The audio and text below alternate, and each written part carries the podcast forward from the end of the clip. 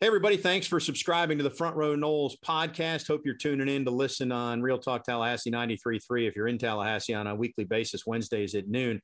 Also, want to thank Seminole Boosters. Reminder uh, if you're not already a member, jump on board to help make a great brand even greater. And don't forget, there are tickets available for Florida State's games this season. Just go to seminoles.com backslash tickets to grab yours. That said, enjoy this week's Front Row Noles. Broadcasting from the Prime Meridian Bank Studios in the capital city of Tallahassee, this is Front Row Noles with Tom Block and Keith Jones. Front Row Noles is brought to you by Hobson Chevrolet of Cairo, Georgia. Get your best deal the Hobson way.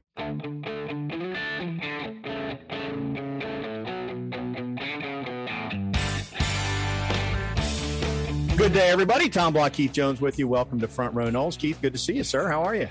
It's good to be seen, good to be heard. Uh, it's, it's, an exciting time. I mean, we've just gotten through with recruiting. What little bit was left for the, the first Wednesday in February.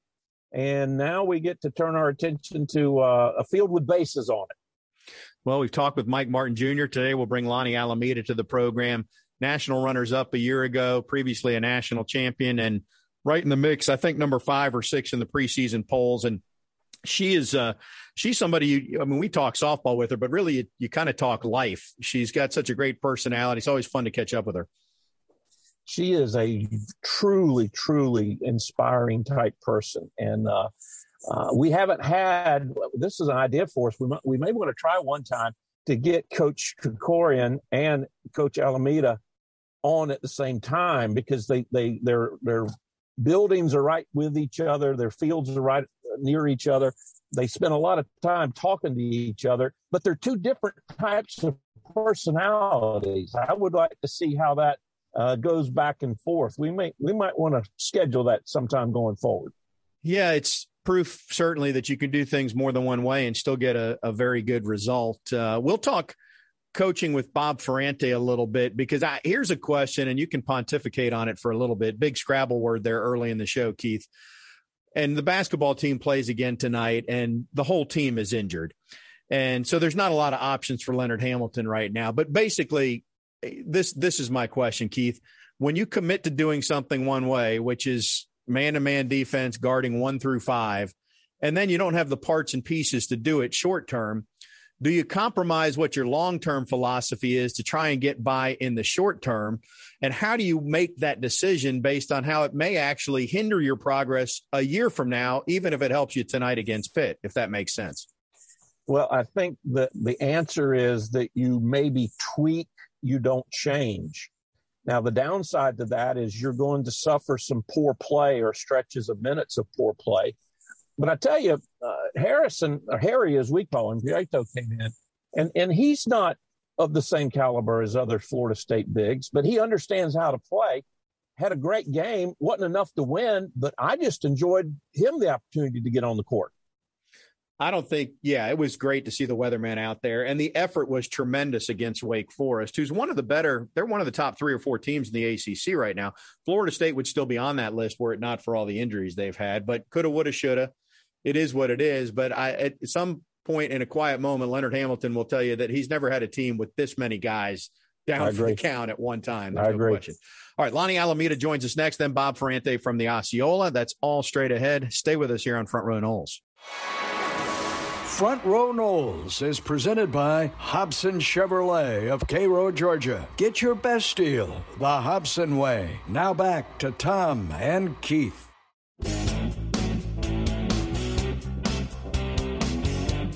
Welcome back to Front Row Noles. Tom Block, Keith Jones back with you. And this is one of the highlights of the year every year. We talked to her a, a couple of times. And via Zoom, Keith, we always get to see her uh, bright and uh, cheery and smiley face. Although, candidly, when we used to just do it on the phone, you could always, uh, you know, her her voice exudes that she's in a good mood. This is Coach Lonni Alameda from the from the softball team. I, I built you up there, Coach, but I know you're not going to disappoint. How are you? doing well. Thanks, Tom. I appreciate it. Thanks, Keith. It's always fun to be here. We're talking softball, so pretty exciting. It's that time. It's that time. Well, and your team is on the field, so it's not just uh, this is my word, not yours. It's not the minutia around the season. It's actually practice which I would assume is why, as a coach, you get into coaching is for what you enjoy about practice. And so it's the fun time of year, is what I'm driving at. Yeah, yeah. I actually really, really love September, October, November. To me, that's when you're just planting seeds, and now we're getting to watch it all grow. And I think that's the fun time. So, you know, it's obviously a process through the season, but uh, kids are in a good spot. They're enjoying each other. It's it's ready to play someone else in a different uniform in the other dugout. Lonni, you talk about planting the seeds. You've got a lot of new seeds yeah. that people are excited to see play. Yes. Yeah. Uh, we, you know, we had a couple injuries last year. Um, Jahni Kerr, Hallie Wacaser, you know, we were two kids as freshmen. We were looking to step in, and then they tore their ACL. So they're back. So they're redshirt freshmen, but uh, excited to see them go with the knowledge that they had of the season. And then, yes, a lot of freshmen coming in that um, are really pushing our upperclassmen. Our upperclassmen have been great about sharing the experiences and growing. We know we know it's going to take the whole entire team. It was the same way last year, and so it's just been a really good family atmosphere of growing and really getting after one day at a time. It's been awesome. Coach, I've mentioned the word minutia, and anytime I have a chance to mention it twice in the same interview, I'll throw it out there again. But you, you talked about redshirt freshmen coming back from injury, but are there still is, is, the roster bigger because of COVID exemptions and all that? I mean, how how tough of it is it for you right now to, to manage, and where are we in terms of limits and what that looks like for your team? Yeah, um, yeah, we have bigger rosters, and I think that's going to be something this year, maybe next year for softball. But um, you know, it's good for us right now because um, Elizabeth Mason played first base. Anna Shelnutt caught every game behind the dish. Kaylin Arnold had a lot of innings. Danny Morgan anchored, anchored center field. Cass Davis, you know, swung the bat a lot for us and some played, played right. All five of them touched the ball quite a bit. So having a lot of freshmen, a lot of opportunity for people to grow now that those those five have moved on, and um, you know, it's it's been a good thing for us to have competition within the team and um, you know, just really pushing each other every day. So I think it's been a, a really good thing for us. Like when you're on a field with bases, when you're on a field with bases, one of the things you old fashioned folks always talk about are pitching and defense. You've got a bunch of arms. That's, that's uh, is that a little unusual? The number of, of ladies you have that can go in the circle.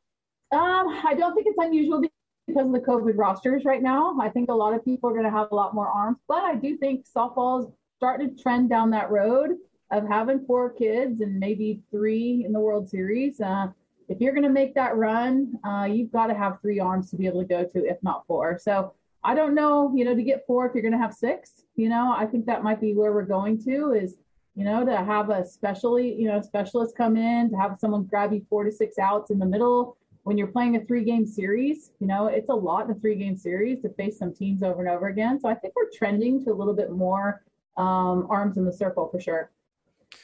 We had meat on recently. I don't was that last week? I've lost track, Keith, but we had him on in the last couple of weeks.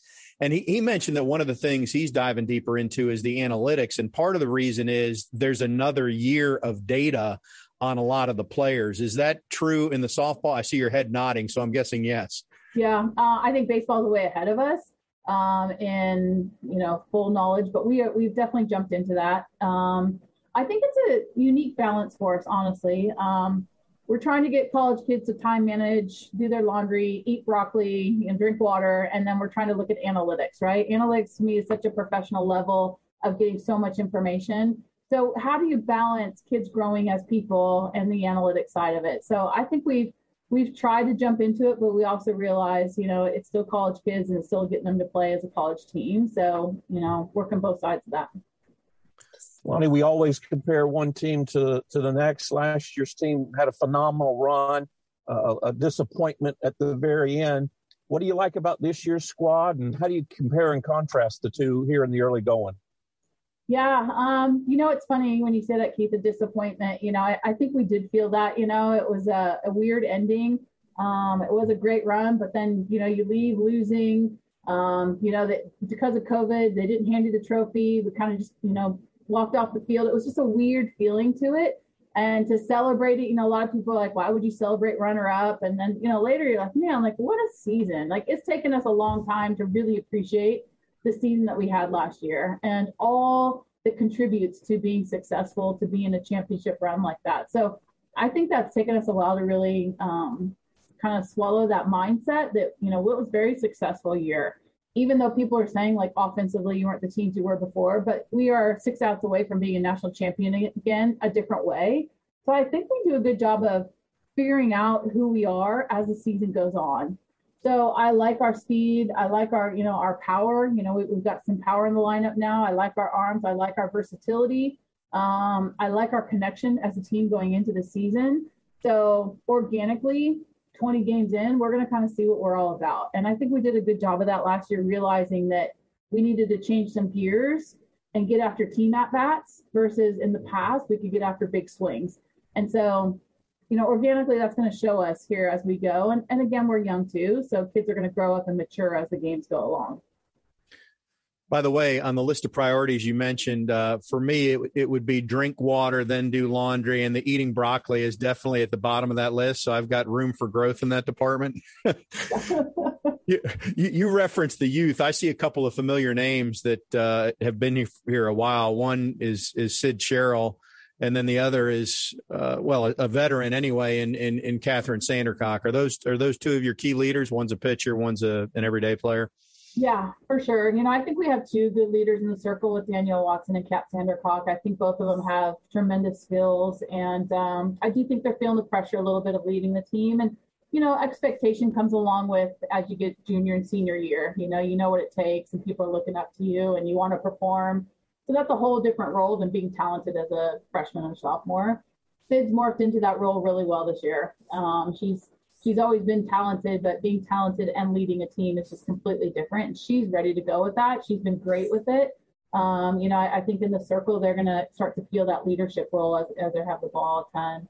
Um, but you know, we've got some transfers in. Uh, Mac Leonard, Bethany Keene, uh, Ali Dubois. So we've got some kids that had some experience playing in college. You know, even though they're not here as Seminoles, they are now, and they're starting to really feel what that's like. So I, I would expect to see them step up a little bit in some leadership roles too. And um, I think Jahni Kerr, as young as she is, we knew recruiting her, she had leadership in her. You know, it, it's going to start to come out. She's she's good. So it may not be the year you are, but it's just uh, you know, the personality and getting comfortable to lead the team. So um, I really look forward to this team gelling here after a couple weekends of playing some ball. Lonni, what is it about soccer and softball? You guys are side by side. You kind of share some facilities and Coach K's doing this and you're doing that. I mean, who, who's challenging who? Who's who's number one? Who's number two? Who's number two? Who's number one? It's just phenomenal what you guys have been able to accomplish.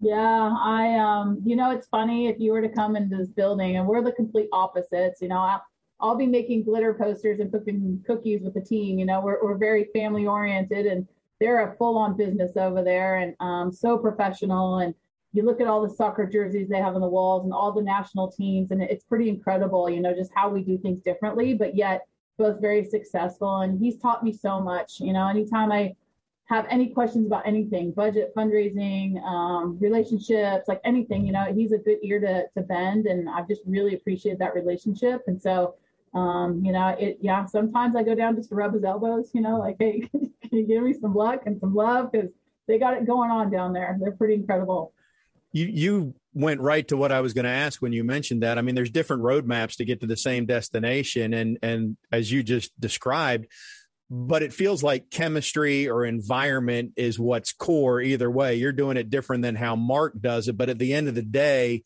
a player is willing to leave it on the line for a teammate, which is really what you're speaking to. Yep. Yeah. Yeah. And, you know, I think the sports are different. Every sport has a different culture, too. You know, I mean, our sport is hang out. They, our kids hang out here all day long. They're in the cages, they're on the field, they're watching video. You know, soccer is about run your five miles and go rest, you know, and we're playing five games in a weekend and um, they're playing two, you know, and so it's just like you don't hang around, you get your time. Here you hang around, you become a field rat. It's just a different culture in general, sport to sport. What's changed over the year. Well, I know part of what's changed. I mean, softball is just a lot more visible now. It's on TV all the time. The sport continues to grow. Uh, I'm sure there's some negative to that. Hopefully, it's mainly positive. But I guess I'm asking, you know, what what do you like about where the sport is headed right now, as someone who's been involved in it for your whole life? Yeah, I mean, obviously the TV coverage is incredible. Um, the more homes you can reach across the country, the more the game's going to grow. The more the game grows, the more young females have opportunity to play. So you know, I think that part is incredible. I love, you know, the fact that these sports facilities Um, you know, I mean, we've outgrown a lot. Softball's outgrown a lot of their stadiums that they're in, and so you know, I think when you look at that, you look at what Ole Miss is building, and just what Clemson just built, and you know, Duke's got stuff going on. UVA just built a facility, so if you're investing, if ACC is investing in a conference, the SEC's obviously invested in it. They see worth and value in it. This is the first time that we've sold out here in tickets. I mean, you know, there, there's obviously a value to coming and watching it. So people love it on TV now they want to be out here and see it live and you, and you gain that connection. It's just a very fast pace. So I think we got a lot of really good things going on in our sport. And uh, I think honestly, at the foundation of, of softball, we're a blue collar minded, you know, sport. Like we, we've worked all for everything that we've gotten in our sport. And I, I don't think that we shy away from that. You know, like we're workers and we appreciate everything that we have. And I think you can generally see that come out um, as you watch the games being played. Lonni, I think one of the biggest testaments both to Florida State's program and you, as well as softball in general, is most people don't know that what three, four years ago, your admission was free. You could just show up. Now yeah. you're charging and you're yeah. selling out.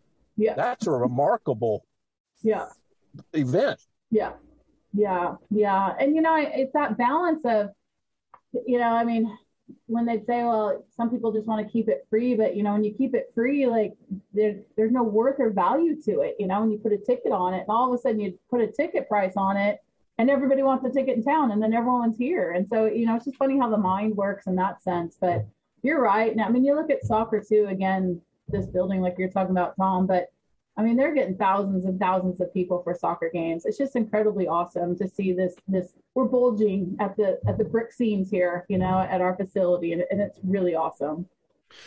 Season gets started later this week. You got a tournament, and then uh, it's fast and furious. I know uh, you already mentioned you play five games in a weekend or whatever, but uh, tell us how this how the schedule unfolds for you. Yeah, I mean, we've got Kennesaw State, who was in the regionals last year, and they're a great ball club coming in. Um, Mercer and Loyola. I'm sure Loyola is going to be excited to be on dirt. You know, some of them teams are coming down from a lot of snow and a lot of cold. So, um, but just for us to be at home, open up here, it's you know Joanne Graf Classic. She's throwing out the first pitch. We get to kind of go back to our roots and honor someone that's been pretty incredible this program. So we're excited to definitely play those teams here we play Friday, Saturday, get a little rest day on Sunday, and then head down to St. Pete Clearwater. And that's that's become a premier destination to watch some softball. You know, it's almost a pre Women's College World Series mindset. It's really good matchups.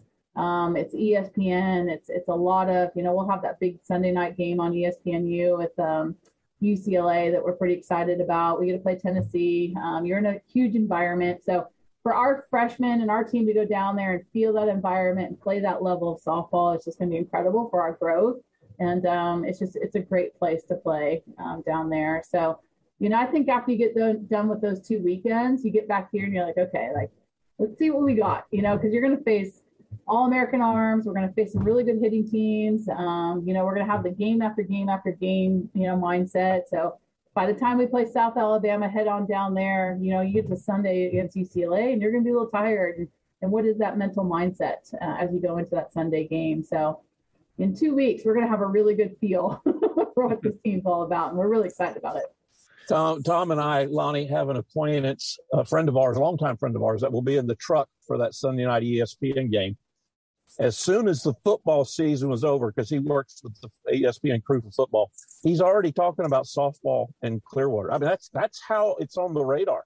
Yeah, yeah, yeah. You know, and a while ago when ESPN said, "Hey, we want to do this," you know, it's during basketball season, so it says a lot. You know, it used to be that we had to wait for basketball season to get done before we even got some TV time, and now softball started to creep into some basketball, and you know, just people love the sport and not to say, you know, that, you know, you don't want to watch basketball. You just want to watch it everything you can. And, and it's a high level sport. And, you know, those camera crews, those, the workers, and now like their passion for the game is awesome too. And they're with us all season long.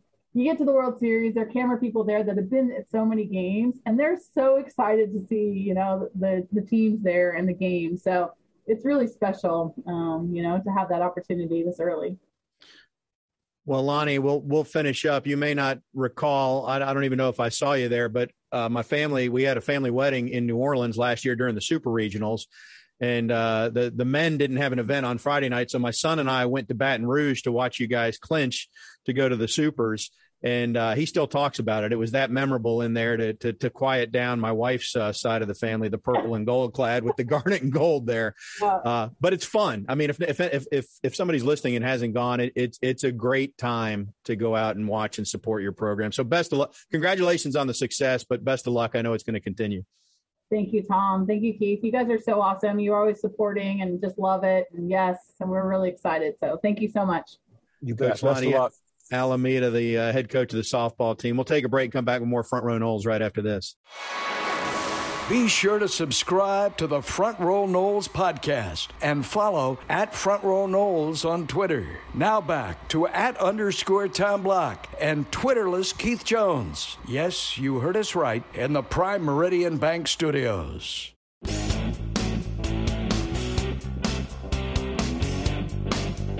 Back on Front Row Noles, Tom and Keith with you, and let's reopen the Earl Bacon Agency hotline. The Earl Bacon Agency, ensuring your future together. Say hello to our good friend Bob Ferrante from the Osceola, our Osceola insider. Hey, Bob, how are you? Doing well. How are you guys? We're doing good. We just talked to Coach Alameda, and I, you've covered a lot of coaches, and I'm sure there's times when she has to be really stern and a disciplinarian. Obviously, there is, but you wouldn't know if she just had the worst practiced in the history of the sport or the you would think she had the best practiced in the history of the sport when she joined you. You know what I'm saying? yeah, I think there's a little bit of that uh, communications major going on there where she's just uh, she's got that connectivity with the athletes, but she can she can maybe hide the the bad practices. Although, hey, last few years, I'm not sure she's had too many bad practices uh, the way they've looked on the field. Yeah, well, they, you know, I think most of us I think most of us, most of our fans, have just completely forgotten that they were runner up in the in the country last year. Yeah, it was an incredible run, right? I mean, it was it was really fun. You had to stay up uh, what till twelve thirty a.m. in the morning one one morning to uh, to watch one of those games, and thank goodness they changed the rules, so they've they built in some uh, some off days in OKC for that, and we won't have to have that happen again. But but yeah, I think there's some people who feel that uh, what number six in the preseason might might even be a little too low for uh, for them. So, uh, but but we'll see. It's obviously a fun fun game to watch, and, and, nobody really does it much better than them. We didn't ask her about the ranking, but I'm sure she'll take being number five or six or feeling slighted and use it to motivate her team. Uh, what, what's your thoughts on, on her squad and Meat squad? I, we've had both Coach Alameda and, and Meat on the show here recently, and uh, so we've got their scouting report. What are you excited about with those two teams? I think it loses a little bit of that kind of firepower from last year, but they've got some good transfers there. Uh, you know, Mac Leonard from Illinois State. Um, you know, Bethany Keene is is one of the players that I want to talk to in the coming days. You know, she's from South Florida, so I think um, a program that doesn't have to use the transfer portal very much, but has picked and, and, and chosen some spots really, really well as far as where to find established leaders and, and players who can kind of plug in and, and play.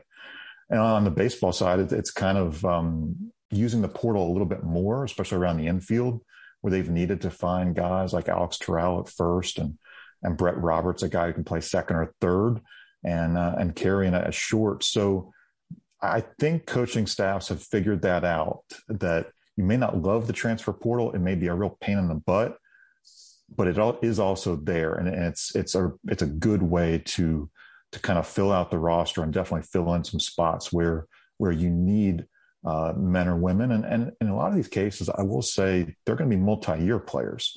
They're not just going to be one year types. Um, Alex Toral on the baseball side, he's clearly a left-handed bat who's there to play at a you know shorter porch of Howser Stadium with that screen. But some other players like Brett Roberts and, and uh, Alex Carrion, they're there for the for the long long haul. I mean, they are there to be developed by the staff, to be Noles, and and to be drafted down the road.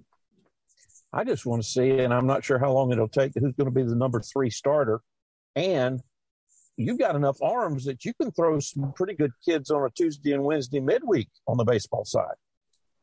I think that's the good thing is you see so many midweek games on the schedule, you know, say at Jacksonville University and Mercer, Florida three times between here, Gainesville, Jacksonville. You, you have to have four guys. You have to truly have four. Um, and yeah, I, I think I think there's too many candidates, and we'll leave out a couple. But the guys I'm excited about, uh, Carson Montgomery, we saw incredible stuff from him last year. Um, the curveball went in the, into the dirt too many times, and you know he was struggling to kind of get through four innings. But you know, Meat is really fired up about how he has pitched and how he's developed. And uh, and Jackson Baumeister, a, a young man from Jacksonville who you know passed up some pretty big money from the MLB folks and said he really wanted to play college ball and really wanted to be developed. So when you hear guys talk like that, and it, it's really exciting to hear because it makes the college baseball game so much more competitive. You know, these are typically arms that might go pro. And instead, because of condensed drafts and, and everything going on with the minor league systems being consolidated, we're really kind of seeing college baseball get a lot of these guys. And, I, and that just makes the sport all the much more fun to watch. Bob, on the basketball front, well, first of all, Sue Semrau's squad got a huge win over Notre Dame, and we haven't talked a lot, a lot about her team, but but that was not insignificant. And I guess uh, it, has been a tough go for them this year, but they've got a month of February left that they can still do some damage and get into the tournament. I would think.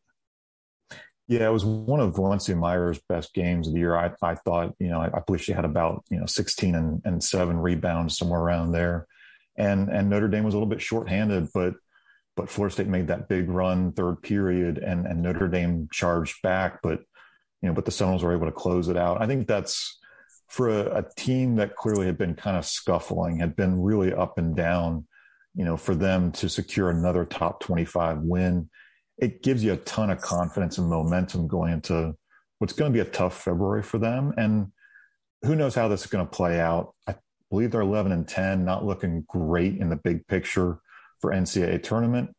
But you know, for a roster that's a mix of veterans and and, and youngsters, you need a big win like that just to kind of propel you for the road uh, going the rest of the way through the season. Bob, you and Tommy are, are too young. I'm old enough that I remember when the uh, MASH TV program was actually live. I wasn't watching reruns. Um, I just feel sorry that Leonard Hamilton has to resurrect his MASH unit and and what's happened to his basketball team. It's just been unbelievable. I, I can't trade mash references with you. I'll be honest, but I think it is really cool that, in, in a certain sense, it, it's it's a it's a pain to to watch how they have to adjust and adapt with all these injuries. But to any other ACC program, they would be just unable to play we see how many nights, night in, night out, Syracuse, Miami, others only have an eight man rotation. Well, Florida State's down three guys and maybe even more for Wednesday's game against Pitt. And they're able to go to walk on Harrison Prieto for a double double.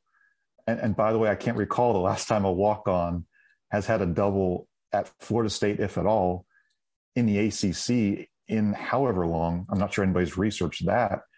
So it, it does speak to what he's cultivated in terms of a program, but it also has kind of shown us it, when you lose your top guys, when you lose so many of your top guys, it's hard to really compete, even in what's perceived as, as a down ACC.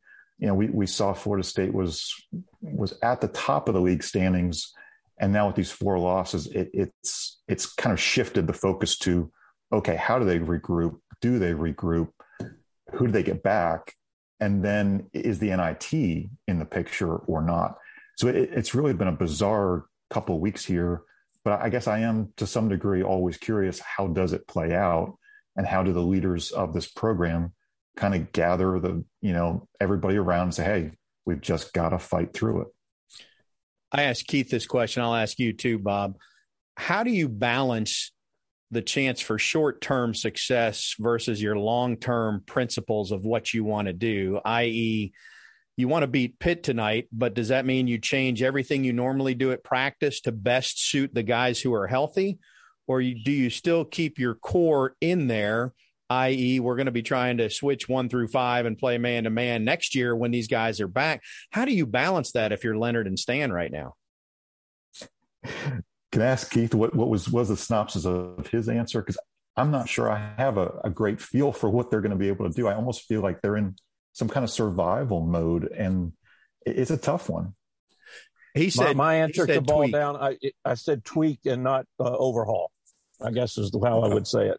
But I think if you Yeah. look at look at Yeah. the football side of things with Mike Norvell, and as far as Jordan Travis has come, I don't think that he's been Norvell has run the offense the way he would love to run it if he had all his best parts and pieces offensively.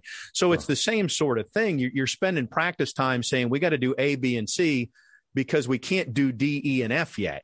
Uh, for different reasons, but it's the same conundrum I think that that he's had, he and his staff for the last couple of years. Yeah, I think that's fair. I think in part you're leaning on freshmen for more minutes than you ever would want or expect. Um, you know, Jalen Warley played 30 plus minutes, I think, against Virginia Tech. Cleveland played 38 minutes against Wake Forest. I mean, that's just crazy to kind of lean on freshmen, uh, lean on first year players as much as they are. And, and they truly are. They've, they've had to adjust on the fly throughout. I mean, John Butler going down in the, in the first half against Wake Forest. Um, not sure if he's going to be available tonight. So I, I just think so much of it is let's practice with the best guys that we have available to us, the most healthy guys. Because I, would I would venture when we talk to Coach Hamilton post game, he'll say John Butler wasn't able to do much. Cam Fletcher wasn't able to do much.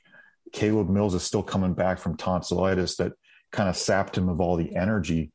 I think there's a lot of let's practice the best we can and just kind of get prepared via scouting report and game plan for for an opponent. And and really, it is kind of bizarre. I mean, Pitt is by far the worst team in the conference, but there is some level of concern over what Florida State's going to be able to put out on the floor, and is it going to be a comfortable win or is it going to be a down to the last couple minutes? It, it might be really really tight.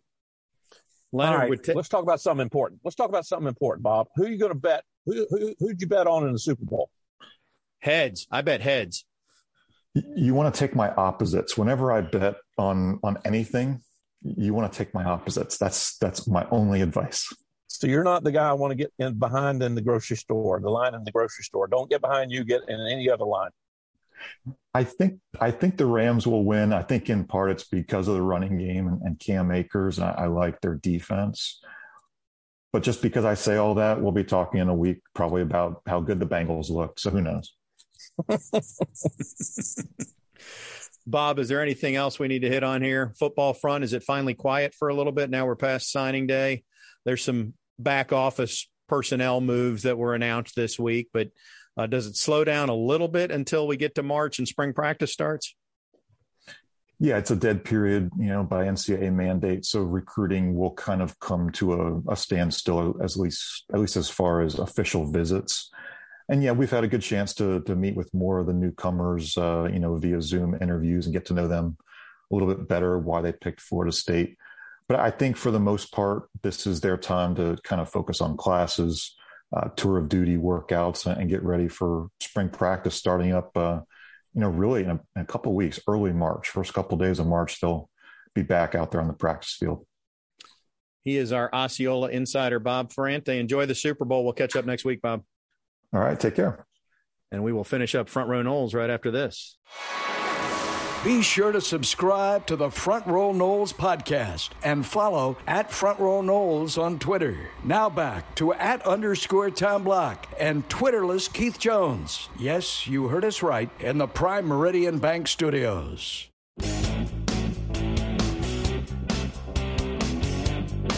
Thanks to Bob Ferrante for joining us and Coach Lonni Alameda. Keith, I, I buried the lead on this one. Now, you will appreciate this. Um, I- can't really show you, and you wouldn't notice anyway, but I managed on Sunday to uh, dislocate and fracture my ring finger on my left hand. Uh, this is a true story, by the way, but here's the kicker to it that you'll appreciate. I don't know I'm if you know this from from when your uh, kids were growing up and you were playing ball, but they make something. I don't know if this is the technical name, but it's a reaction ball or a reflex ball. So it's about the size of a softball, only it's more like four balls kind of glued together so that when it bounces, you don't get a true bounce. It might bounce to the right, it might bounce to the left, it might bounce. And so I got this for Nolan, who's a goalie, my son Nolan, to practice his reflexes and reaction, which we were doing on Sunday. And about 15 minutes into it, he throws it back to me and it just bounces.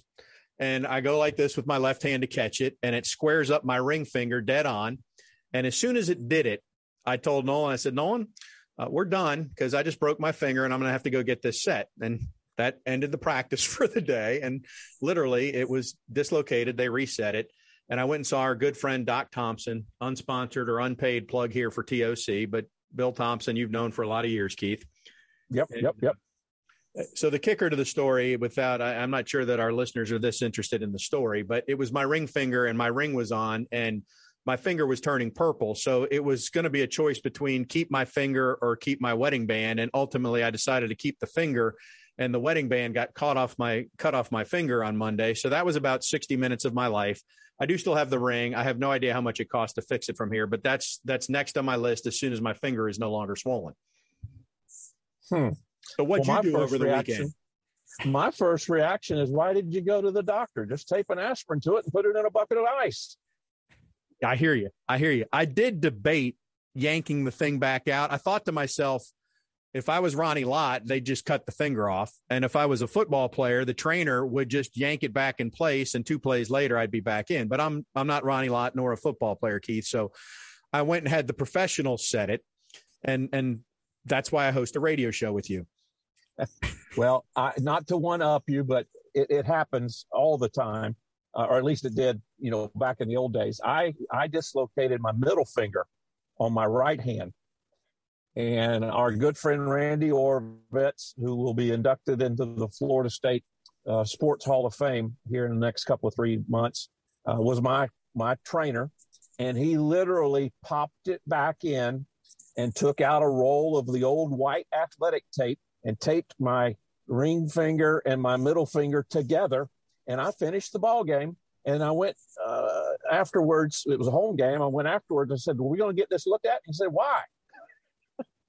so I practiced the next week with it taped together, and I I don't know if I'm permanently scarred or not, but I've got an I got an ugly finger. Yeah, well, and that's uh, yet another reason why I wasn't a football player and you were, Keith, right? But uh, Doc Doc Thompson did not splint it. He told me that uh, so that I can actually uh, make a fist again and not have a finger that sticks out sideways. That I need to move the thing around. So that's what I've been doing. And and now we've taken up four minutes of front row Noles with uh, TMI for our listeners' sake. So why don't we move it to the Super Bowl? Speaking of Ronnie Lott, right? And uh, yep. who do you like? Who do you like this weekend? I'm I'm going I'm going with Burrows and company. I, I just like the story. I like the way they've responded. I mean, uh, if you've studied a little bit of the backdrop, this is the two lowest combined seeds to play in the Super Bowl, maybe ever, but certainly in a long, long time. And I, I just like the fact that you know if you make it to the playoffs and you get hot, you can make some things happen. So I'm, I'm going with the, uh, uh, I'm going with the uh, Kitty Cats. Well, and it's hard to bet against Burrow with what he's done so far, uh, which has been remarkable. I'm going to be pulling for Cam Akers and the other side. Uh, if Cam would have dislocated his finger, he wouldn't even have missed a play. He'd have just set it himself and got back in the huddle, right? I mean, this is a guy who who came back from a torn Achilles in five months, so I mean, the finger wouldn't have been an issue to him. But no, for him to come back, a he was uh, he was always first class when he was here. B the injury recovery is remarkable. C you know he had the drama of the two fumbles in that one game, and I'd like to see him overcome that and maybe put two right. touchdowns on the board. And uh, who knows, maybe sneak into an FSU alum as a Super Bowl MVP. We've had a couple of those, and and uh, he and Jalen Ramsey. Uh, Auden Tate's on the Bengals, although I don't think he's active. So I think if you were going to take a Super Bowl MVP, it would have to be Jalen or Cam Akers to maybe get it done this week. And how about the um, FSU All Star game that uh, was in posturing and and and behind the uh, All Pro Bowl game? Well, Derwin James had a pick, Dalvin Cook had a touchdown, but candidly, and I watched about the last two minutes of that game. Keith, it was two hand touch. It's at the point where they shouldn't even play the Pro Bowl anymore because people are so protected. Uh, it's what bowl games are going to look like in about three years, Keith. They're just going to put flags on them out there. There'll be no hitting. No, it'll be. It won't even be thudding like you do at practice. That's where we're heading, unfortunately. Our longtime good friend Paul Kennedy sent me a little text um, uh, within the last week, and it was a quote from Deion Sanders talking about how when he first started going to the Pro Bowl, they went to Hawaii. They practiced hard for a week and they played a game and that that's not how things are done these days. And uh, I guess to whatever degree Deion was correct and whatever degree that was the case, uh, it certainly has changed a little bit. Well, Deion would know that things are not done the way they've always been done in the world of uh, sports. Unfortunately, at Florida State's loss based on signing day just before the holidays there. That's true too. Yeah. Anyway, hopefully the basketball team gets back on track tonight. Uh, somehow, some way, make things a little more interesting. But uh, I, I, I can't think of a team that's been a snake bit. I mean, the football team has had a lot of offensive linemen dinged over the recent years, but to lose three bigs, a couple guards. I mean, what are they up to? Seven scholarship guys have been out out of the last three weeks. I mean, it's I've lost count. Well, and that's the problem. It has been so many that you have lost count, and you don't know how long it's going to be with things like Polite's wrist and, and and that type of thing. So, I mean, you know, the ones that had the surgery you don't expect back, but now you've got uh, uh, literally a handful of kids, and you don't know if it's one game, two games, five games, uh, or more and uh, balancing that. And as we've talked about previously, how do you put practices together? What's your game plan? You know, it's going to be a challenge for the coaching staff, no question. Keith, before we go, one one last thing crossed my mind. Uh, happy Valentine's Day coming up this week to you and Kathy. Just let me say that for the record. Same to you and Laura, and for all of our uh, male listeners out there um, go ahead and get that card, get that candy, and get that present now. Don't wait till Sunday because you're going to be watching the Daggum Super Bowl and you're going to run out of time. This is a public service announcement from Front Row Noles. Until next week, he's Keith. I'm Tom. Thanks as always for tuning in, and we'll talk to you next week on Front Row Noles.